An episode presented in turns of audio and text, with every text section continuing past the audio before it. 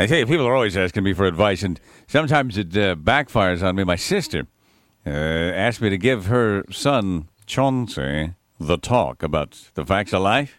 And I said, you know, I don't really want it. She said, you give it all day long. You're talking to people on the radio. They ask you everything. You, you spill your guts. I'm asking you a favor to talk to my son, Chauncey, and then let him know about the birds and the bees, and you won't do it?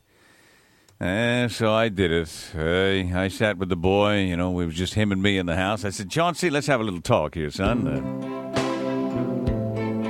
sooner or later, you'll be going out with girls.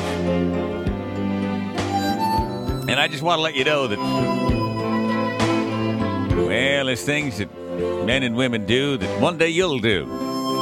Get a little older, you'll meet someone special, and after a series of dates, Maybe you'll set out a blanket in a meadow somewhere on a nice summer's day far from the crowd. And after you've talked about it taken proper safe sex precautions, maybe you and she will dance the gay tarantella of love. There'll be a cool breeze and daffodils growing, and maybe there'll even be a bottle of champagne that you share. A picnic lunch. You and she will interact and do the most blessed thing that a man and woman who are truly in love and have truly given it some thought can do together. Yes, passion awaits you, Chauncey. One day that right girl will be out there. One day you'll experience the ultimate love's bliss. He said, gee, thanks, Uncle Nino. I thought I was going to be embarrassed. I kind of know what happened, but it's nice to know the surrounding part. I said, well, that's, that's how it's going to be for you. And uh, I kind of envy you, knowing that first slice is a blissful slice. Well, I went about busying myself downstairs. I was sorting out some magazines from the various shooting irons that I got when I heard some strange sound coming from the VCR upstairs. And I was like, you know, that, that cheesy music you hear in the background, X rated movies, and heard the sound of passion. Uh. So I came upstairs and I said, Chauncey, what are you looking at?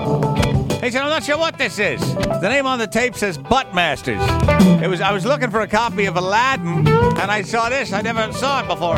I said, Butt Masters, Chauncey. He said, No. Jeez, look at that. And he was watching. Oh. He said, I want to watch it. I said, Well, all right. You know, I figured if he's going to see an X-rated movie, it might as well be with me sitting there. He said, Wait a minute. First of all, that man and that woman don't look like they're in love. They're not even facing each other. Why is she on her hands and knees like that? Is she in pain?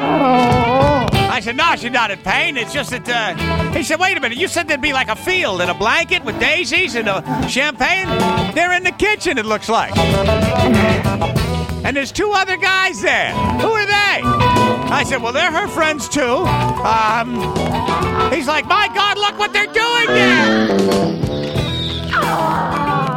You sure she's not in? Pain? I said, nah, she's used to it. She's used to it. Like, is, isn't the guy missing the target area by about three quarters of an inch? I said, well, yeah, it's, it's the name of the movie for crying out loud. She said, but why is that other man standing in front of? Oh my God! I said, well, in the lovemaking business, that's called making someone airtight. And uh, this is this is certainly down the road. This comes after the field of, of, of clover and uh, the summer day with the. Sh- said, but they're not even drinking champagne. Nobody looks like they're having a good time. Everybody's got his teeth gnashing. That man has pimples on his butt. Look, he's got pimples on his butt. I said, Chauncey, they didn't cast him for his tuchas. You notice something else? He's like, my God. Is that really real? I said, yes, it's really real.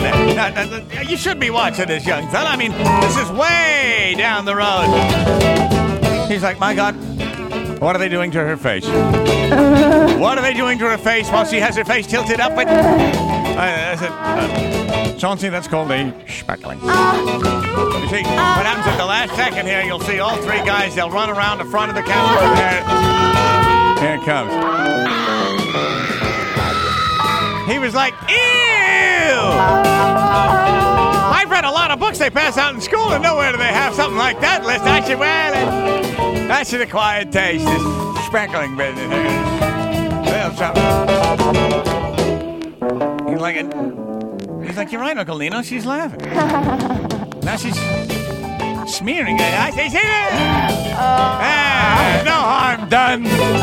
Everybody's just. That's, that's one thing I didn't tell you. There are alternate groups of people that enjoy a little more of a uh, group scene like that. So down the road.